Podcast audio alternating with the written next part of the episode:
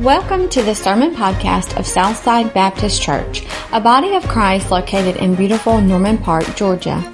We are so glad you chose to listen in today. It's our prayer you would find the message of Jesus Christ compelling and uplifting, and that your life would be changing continually from hearing the Word of God. If you would like more information about our church or would like more digital content, please feel free to check us out on the web at southsidenp.org. And now for today's message.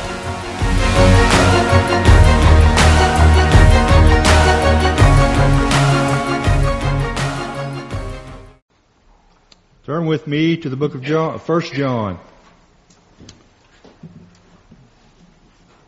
1 John chapter 5. We're going to read from the last portion of, of 1 John, the last nine verses.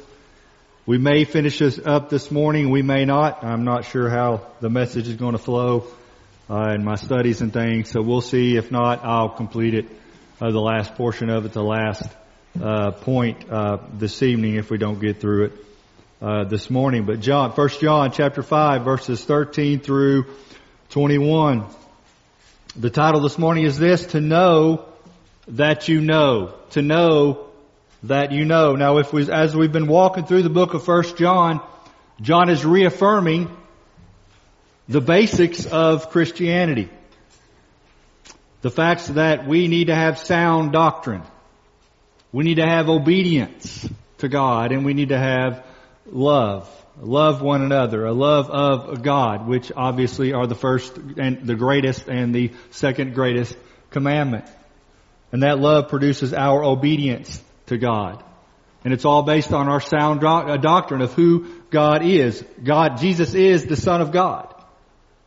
And when that is all established, and that is the sound doctrine that John is basing his letter upon, then we have the basics of Christianity and everything else flows from those basics.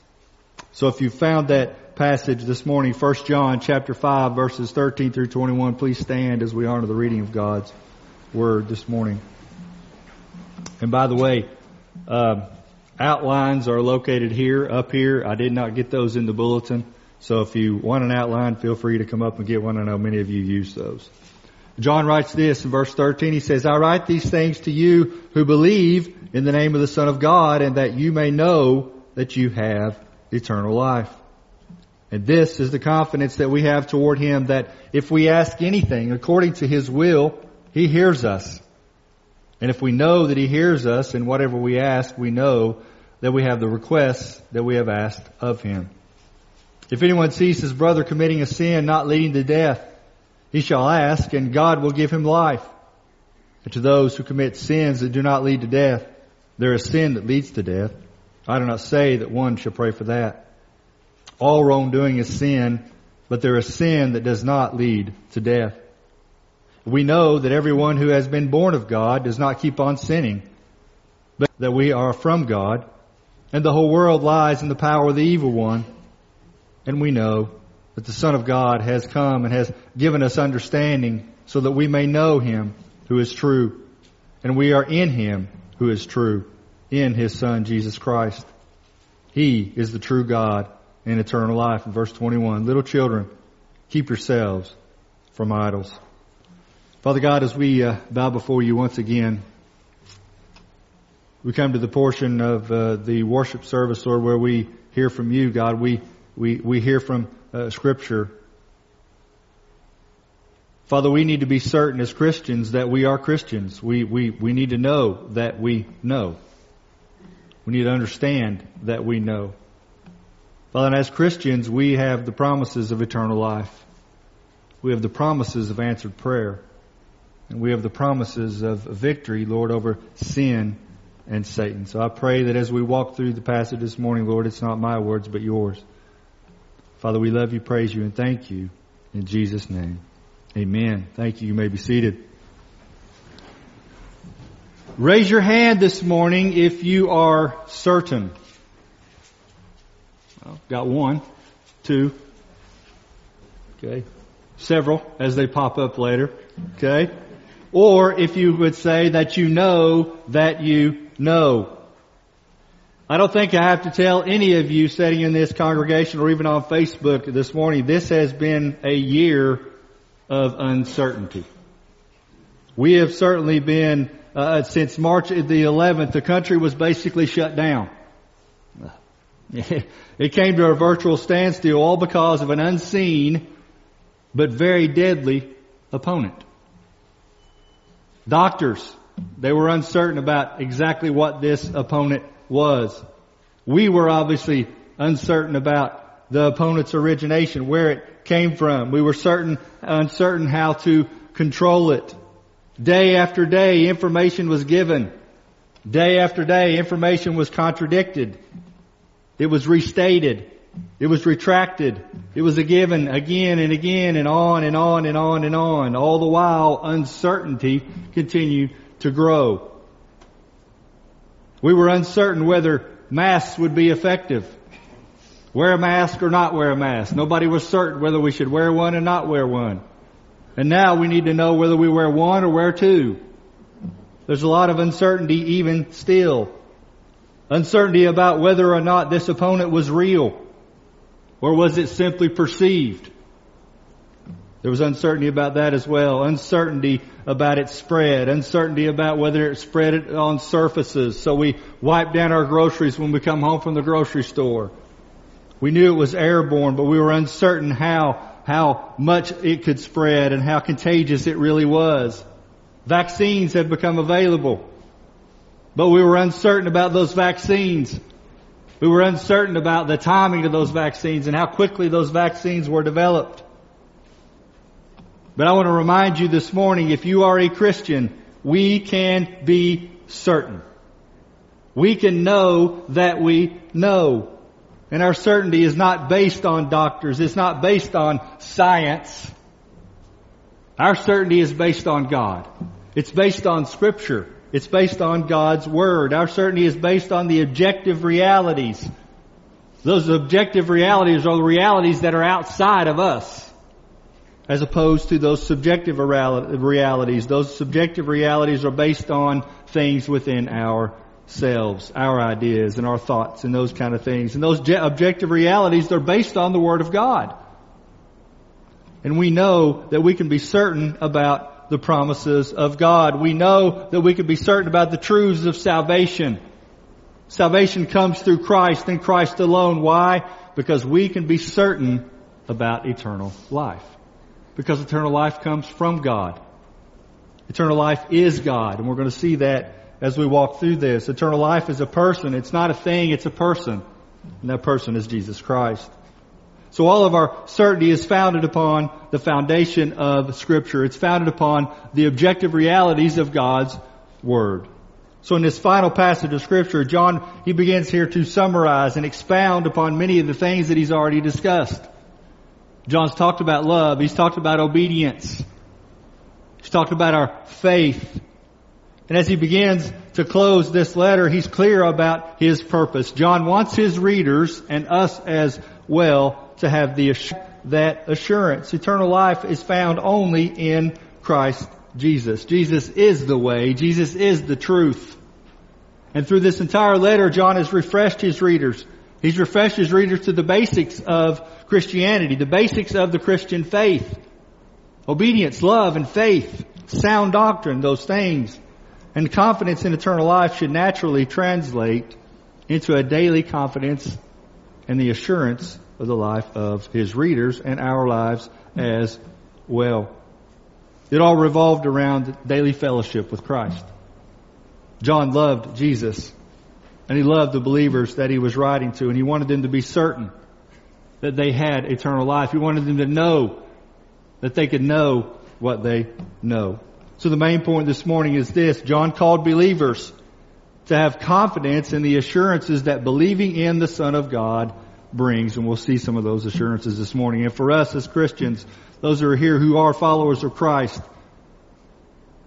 those who believe in the Son of God should also have the confidence in the assurances that our belief our belief in Jesus as the Son of God, the author of salvation, brings us as well. So as we move through our passage this morning, we want to see three assurances, three assurances, and there's going to be based on belief in the Son of God, belief in Jesus being the Son of God. Number one. Number one, if you follow along with your outline, Christ offers the assurance, the assurance of eternal life. Eternal life. Look at verse 13. I write these things to you who believe in the name of the Son of God, that you may know that you have eternal life. One of the realities of this life is we're all going to spend eternity somewhere. That somewhere is based on the decision that you and I make now. The decision that you and I make here on earth in this temporary body that God has allowed us and blessed us with. And that decision is whether or not we choose to believe in the Son of God. We choose to believe whether Jesus is in fact who He said He was, the very Son of God, came from God to give us the opportunity to have salvation, to give us the opportunity to have eternal life. And may I remind you, this decision this decision that you and I will make, whether we believe that Jesus is the Son of God, remember that belief is saving faith. Okay, it's saving faith. I believe that Jesus is the Son of God. It's not intellectually based. I believe it, but I wholeheartedly commit myself to it as well. That's where the faith comes in. But this is the greatest decision that you and I will ever make. It's more than who we'll marry. It's more than where we're going to spend our lives. It's more than who we're going to spend our, our, our, our, our friendships with and where we're going to go to college and all those other things.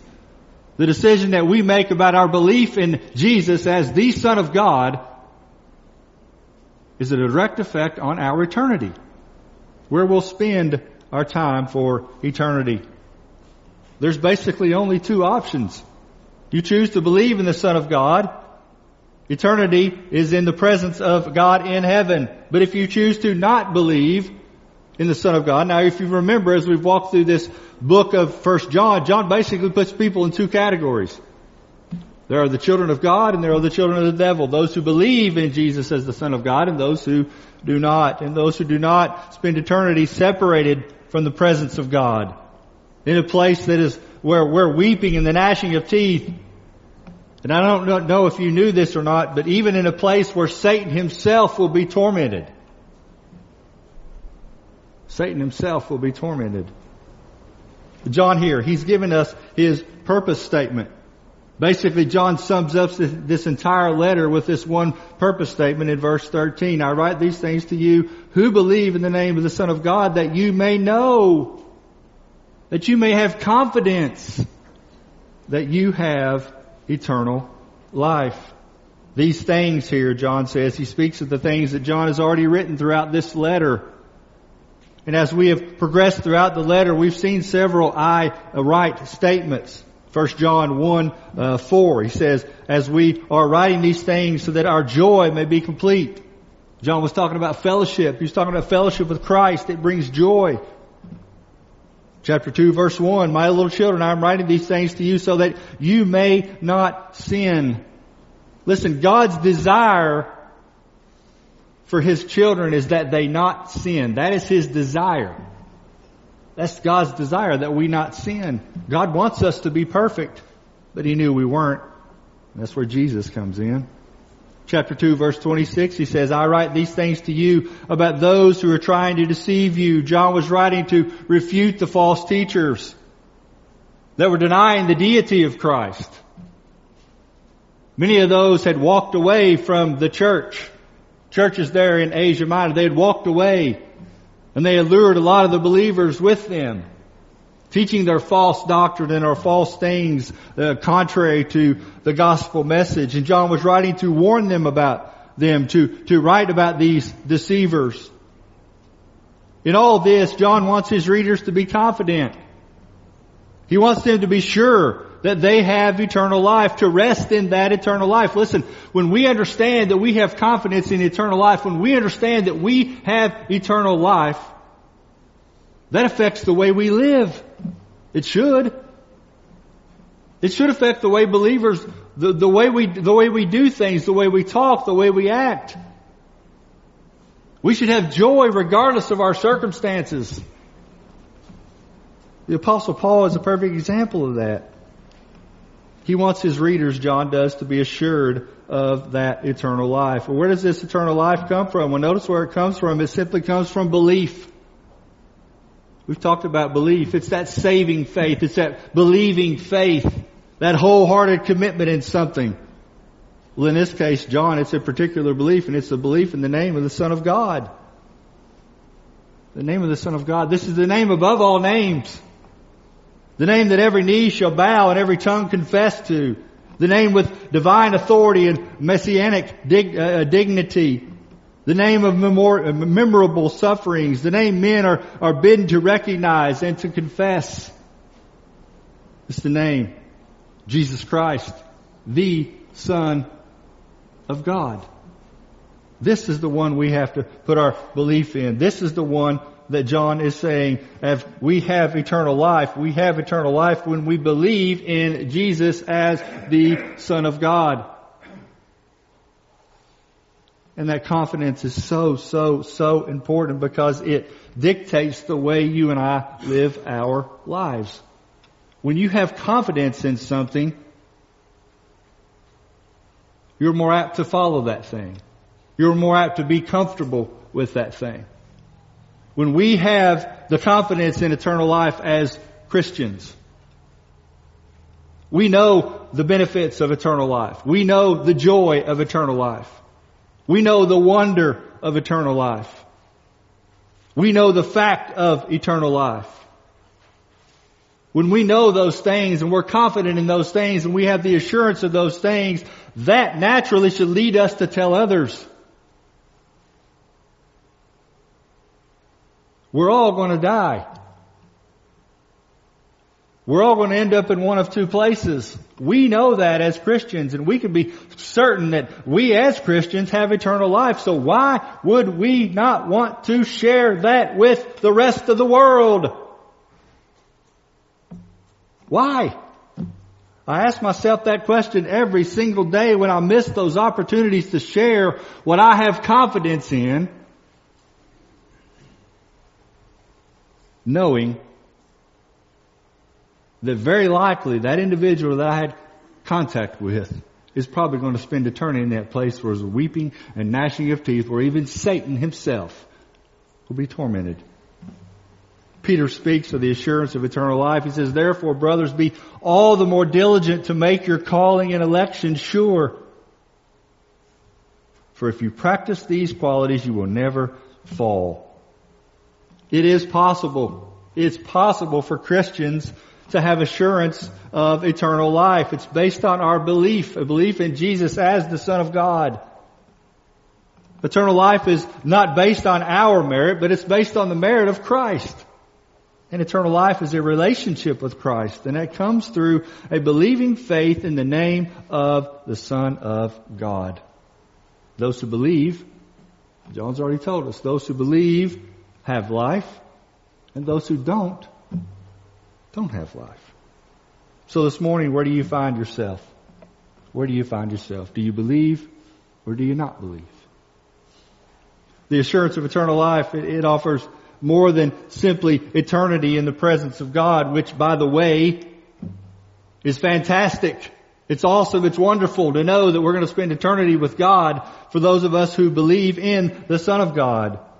But the assurance of eternal life also gives the believers an opportunity to work out that eternal life. It gives us an opportunity to see things happen. And one of those ways is through prayer. Point number two this morning is this. Christ offers the assurance of answered prayer. The assurance of answered prayer. Look at verses 14 and 15 with me. And this is the confidence that we have toward Him.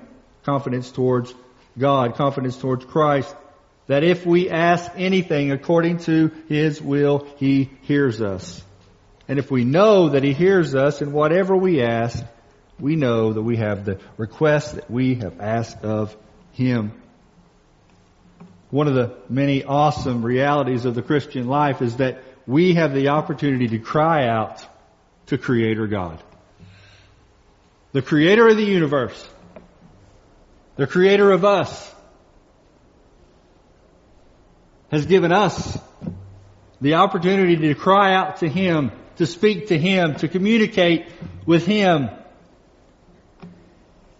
What a wonderful reality that is. Prayer, again, is simply communication with God. He has given His children the opportunity to bring our petitions before Him. We can do that with confidence. We can do that with confidence.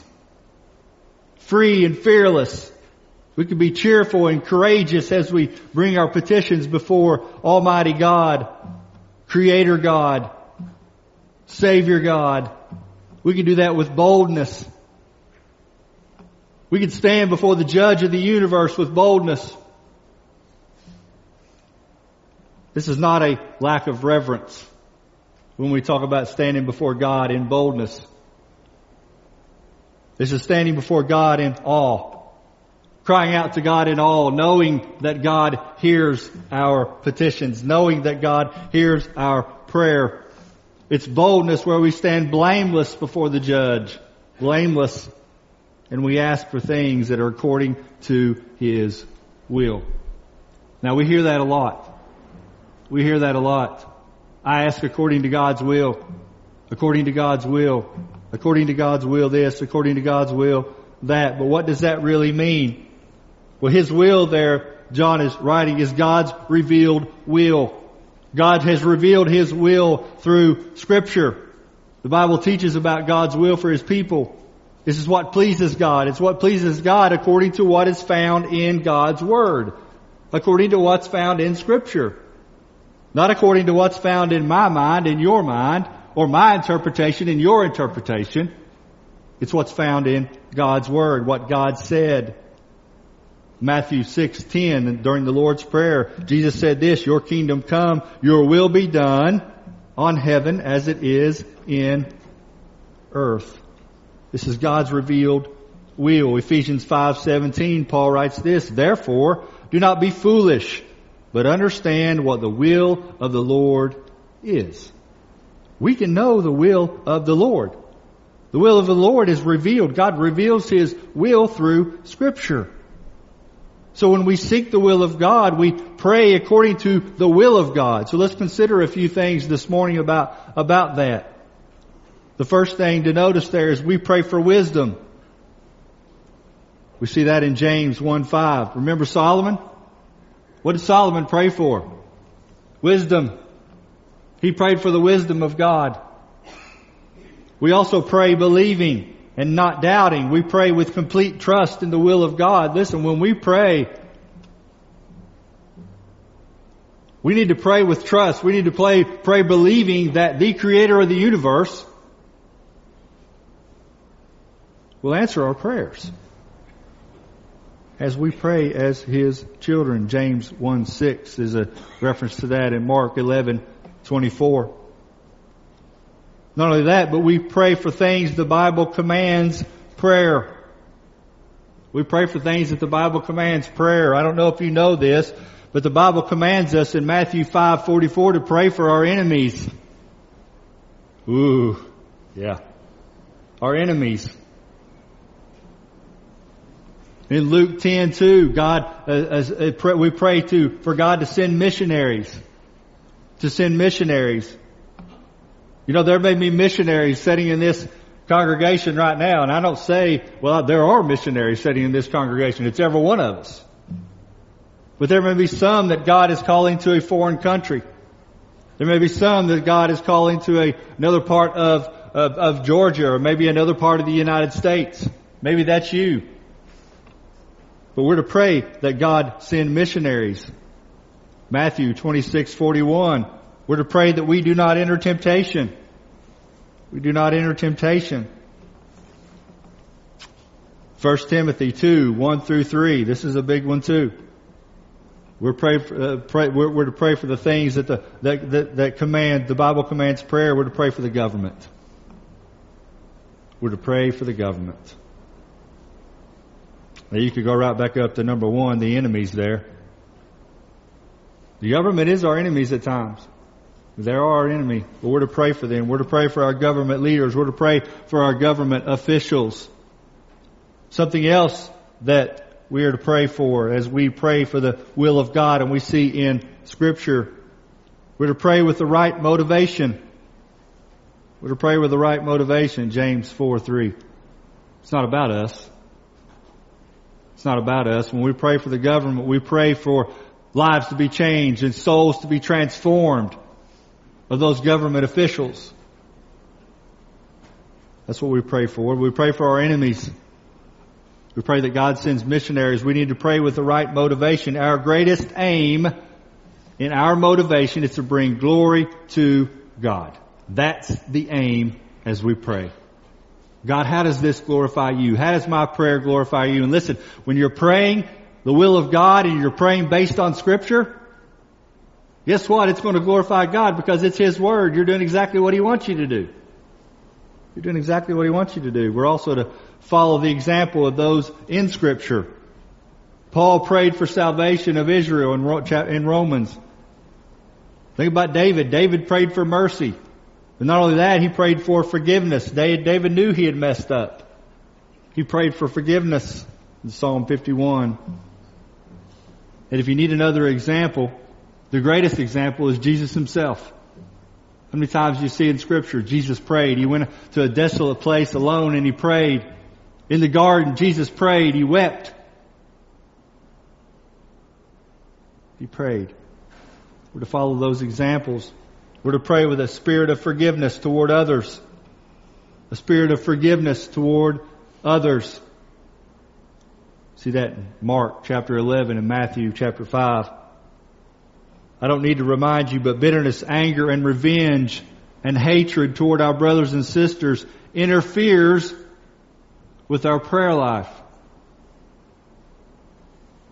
We can be totally submissive to the, we can't be totally submissive to the will of God if we're twisted or we're bitter or we're angry towards our brothers and sisters in Christ. We can't. It's impossible. We're to pray with thanksgiving. Colossians 4, 2, Philippians 4, 6, and 7. Even those who suffer they have the joys of heaven before them, and they can be thankful. And there's no greater example in Scripture than the Apostle Paul. David ran for 17 years before he was actually crowned king. He ran for 17 years from Saul trying to kill him. But he was joyful. He was thankful for the opportunities that God had given him. We're to pray with persistence. Persistence. Luke chapter 18. First Thessalonians chapter 5. I don't know how many times in my prayer life when I've gotten discouraged. I'll sit down to pray and I don't even think that prayer gets above the ceiling and it hits the ceiling and comes right back down on top of my head. I get discouraged. I quit because in my mind I'm thinking that, that my prayer's not even been heard, let alone answered. In reality, it's not true that we have not received an answer. God's answered our prayers. God's heard my prayer. But how persistent was I in that prayer? We oftentimes think that God has not answered, but God has answered. He will answer with yes, no, or wait. Yes, no, or wait. The issue is, can we accept the answer of God? Can we accept what God has actually told us in our prayer? We've got to submit to that. We've got to accept that. We've got to uh, persevere in that. Maybe God's telling you to wait. Maybe God's telling you wait. If you get discouraged and quit, you've got to per- persevere. You've got to be persistent in your prayer life. Not only that, but we pray relying on the Spirit. Relying on the Spirit. Romans 8, 26 and 27 says this, Likewise, the Spirit helps us in our weakness, for we do not know what to pray for we ought, for, for as we ought. But the Spirit Himself intercedes for us with groanings too deep for words. And He who searches hearts knows what is the mind of the Spirit because the Spirit intercedes for the saints according to the will of God. When we pray, the Spirit intercedes for us. The Spirit intercedes for us. When we pray with these things in mind, we're praying according to the will of God and God hears our prayers. God has no reason not to hear when we pray in His will. We're praying exactly what God wants us to pray. We're seeking exactly what God wants us to seek. His will. And when He hears, He, He will give us what we have requested. We trust that He will give us what we have requested because we are praying in His will. We're praying in His will. So we got to, we need to understand, we need to make sure that we are praying in the will of God. So when you pray, you base those prayers on scripture. If you're praying something contrary to scripture, guess what? That's not the will of God. God's not going to bless that prayer. God's not going to answer that prayer. God's not going to hear that prayer. Because it's contrary to His will. It's contrary to His will. Now you may be asking, what about the unbeliever? Does God hear the prayer of the unbeliever? Well, this is it. God has no obligation to hear the prayers of unbelievers. He's under no obligation to answer those prayers. He's under no obligation to hear those prayers. You know, it's been said that the only prayer that God hears from a sinner is the prayer for salvation. And God hears that prayer. But God's in no, under no obligation to hear the prayers of unbelievers, but God does. Because there are unbelievers that pray in the will of God. There are unbelievers that pray in the will of God, and God will answer those prayers. God will answer those prayers. But John goes on here in verses 16 and 17. He basically gives an illustration of what he's, what he's kind of talking about here. He says, if anyone sees his brother committing a sin not leading to death, he shall ask and God will give him life. To those who commit sins and do not lead to death. There is sin that leads to death, he says. I do not say that one should pray for that. All wrongdoing is sin, but there is sin that does not lead to death. John speaks here in verse 16, he's speaking of intercessory prayer. What a joy it is to intercede for others. I mean, we just read in Romans that the Spirit, He intercedes with groanings too deep for words. Do we intercede for others? Do we pray for others? When we see our brothers and sisters committing sins, are we on our knees praying that God will help them, that God will give them life back?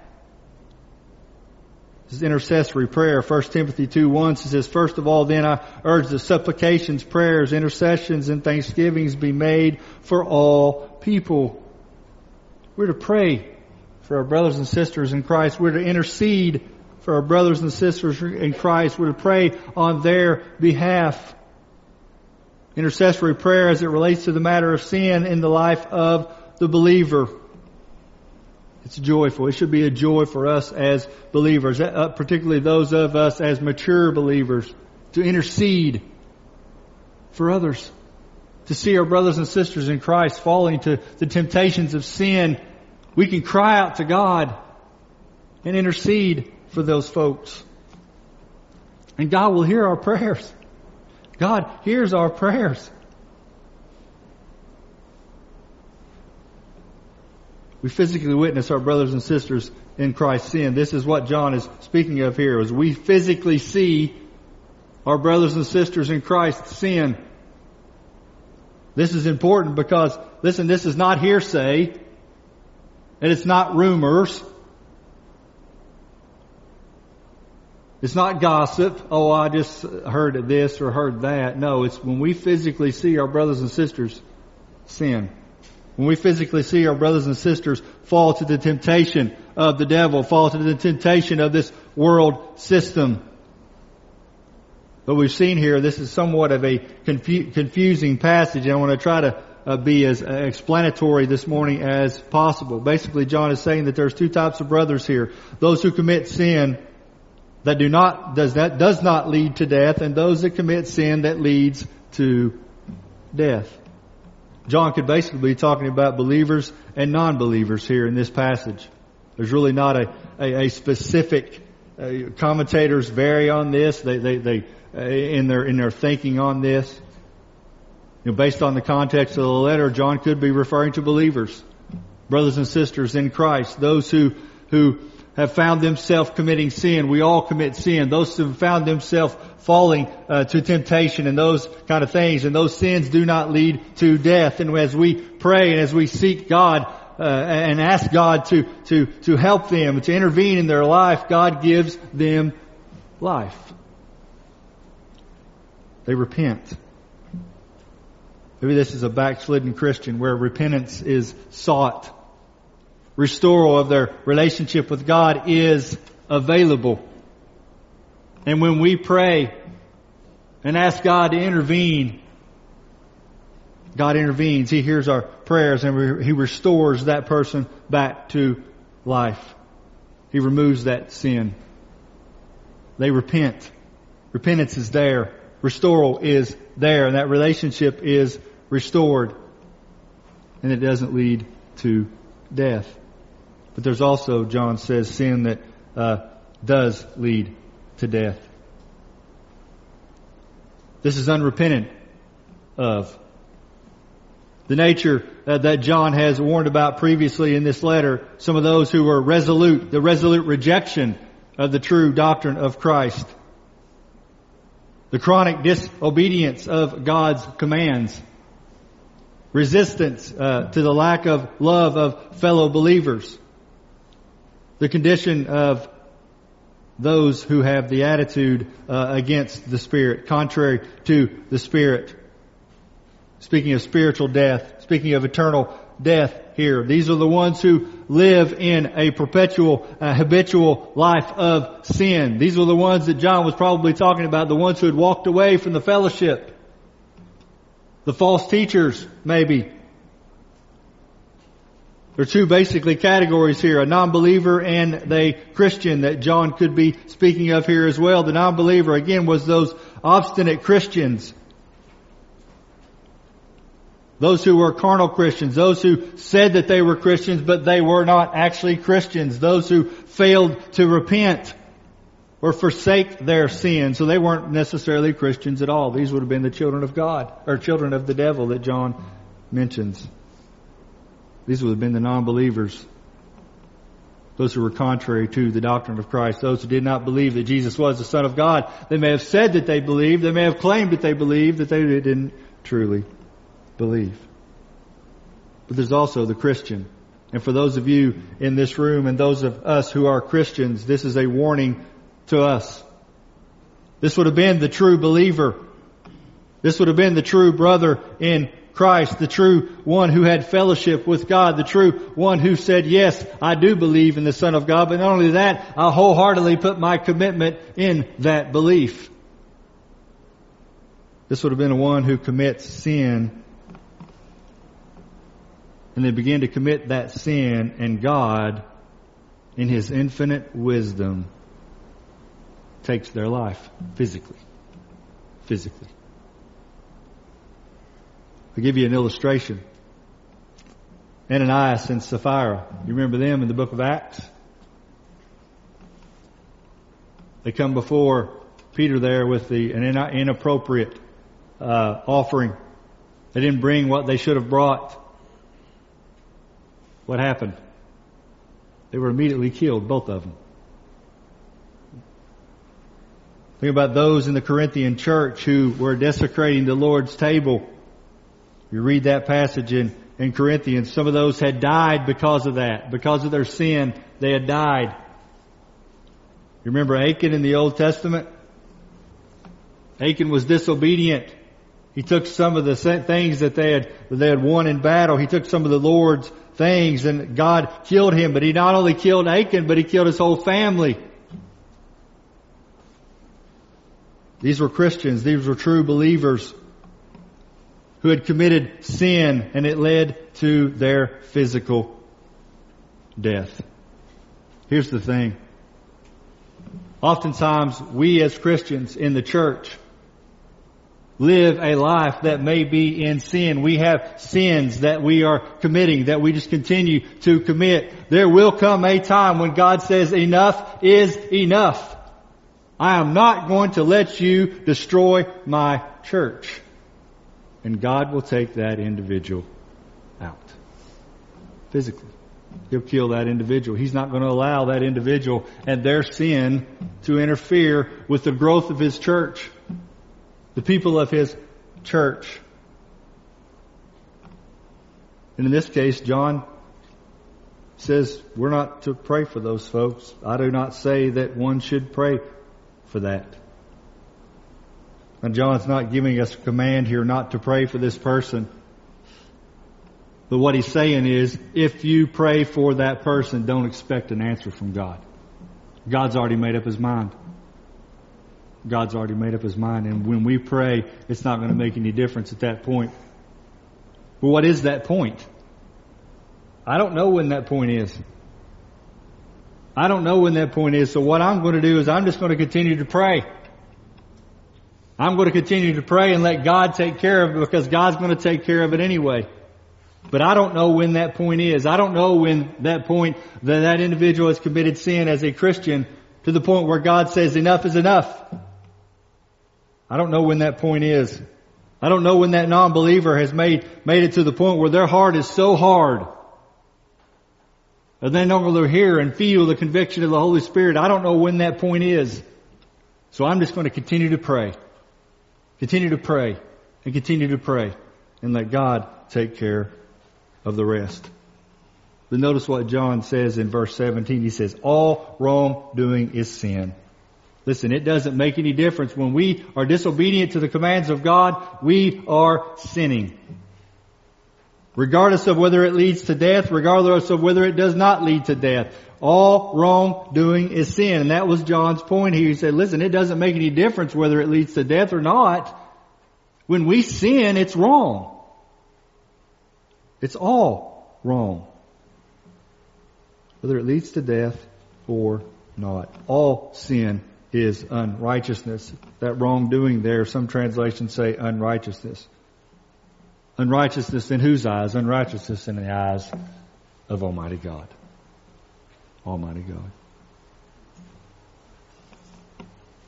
One commentator says this, it's possible for Christians to continue in an attitude of rebellion against God and to allow sin to dwell in his life, hindering the testimony and effectiveness of his church that God will take his physical life. Take him out. He'll take him out. Matthew 7, 7 and 8 says this, ask and it will be given to you. Seek and you will find. Knock and it will be opened to you. For everyone who receives, asks receives, and the one who seeks finds, and the one who knocks, it will be opened. God hears. And God responds to our prayers. In fact, God finds great joy in hearing the prayers of His children and in turn responding to those prayers. Think about it. God wants to hear from His children. God desires to hear from His children. It's a joy when God hears from His children. It's like a parent when my kids ask for something in, uh, that, that I will, that's, that, that's right in line with, with my will, it's a joy for me to give it to them. A joy. It's the same way with God. God joys. He, he, he, he loves giving things to His children when we ask in His will. When we pray in the will of God, we glorify God. And we not only benefit ourselves, but we benefit those around us. But again, there's a point when God has had enough. Even believers can reach a point when God will not allow His church and His mission to be interfered with. He will pronounce judgment, and that judgment on that believer is physical death. And church, we must avoid that at all costs. We must avoid that at all costs. And the way we do that is we ask for uh, forgiveness. We repent of the sins that we know, we know are in our lives. So I'm not going to get to the third point uh, this morning by time. But here's the thing. If you're a Christian in this room this morning, you need to have the assurance and the certainty that you are a child of God. You believe in Jesus as the Son of God. And because of that belief, you have eternal life. And I've told you before, it's not just quantity of life. We're going to live forever. That's awesome. But it's also quality of life. It's also quality of life. It's the things we do between the time we were born and the time we die that, that matter. And that's the quality that we have. If we have eternal life, then we need to live like we have eternal life. We need to share that with others. We need to help others see that they can also have eternal life. That's eternal life with God. But if you're here this morning, and again, John only makes mention of two types of people, the children of God and the children of the devil. There's no in between. You can't ride the fence. You can't ride the fence. But if you're here this morning and you are a child of the get the devil, you have not accepted Christ as personal Lord and Savior. You do not believe that Jesus is the Son of God. You may believe intellectually, but you've not put your wholehearted faith in Jesus as the Son of God. If that's you this morning, we can change that. It's simple. Maybe you're feeling the conviction of the Holy Spirit in your heart right now. Maybe God is telling you, yes, I love you. Yes, I sent my son Jesus to die on the cross. If you would have been the only one on earth, it would have been for you. Maybe that's you this morning. You're feeling that conviction. You're feeling that tug on your heart. It's not heartburn. It's not heartburn. It's the burn of the Holy Spirit as He presses on your heart, knowing, knowing that you need to follow Jesus as your personal Lord and Savior. If that's you this morning, you have an opportunity in the invitation to come down and make it right. And make it right. But I don't know what your decision needs to be this morning, but we've seen that we as Christians can rejoice in the fact that we have eternal life. We are confident in that. We can be assured of that. And we also know that Jesus will answer our prayers when we seek His face and seek His will. So whatever decision needs to be made this morning, I pray that you make it. I pray that you make it. Let's pray. We thank you for this.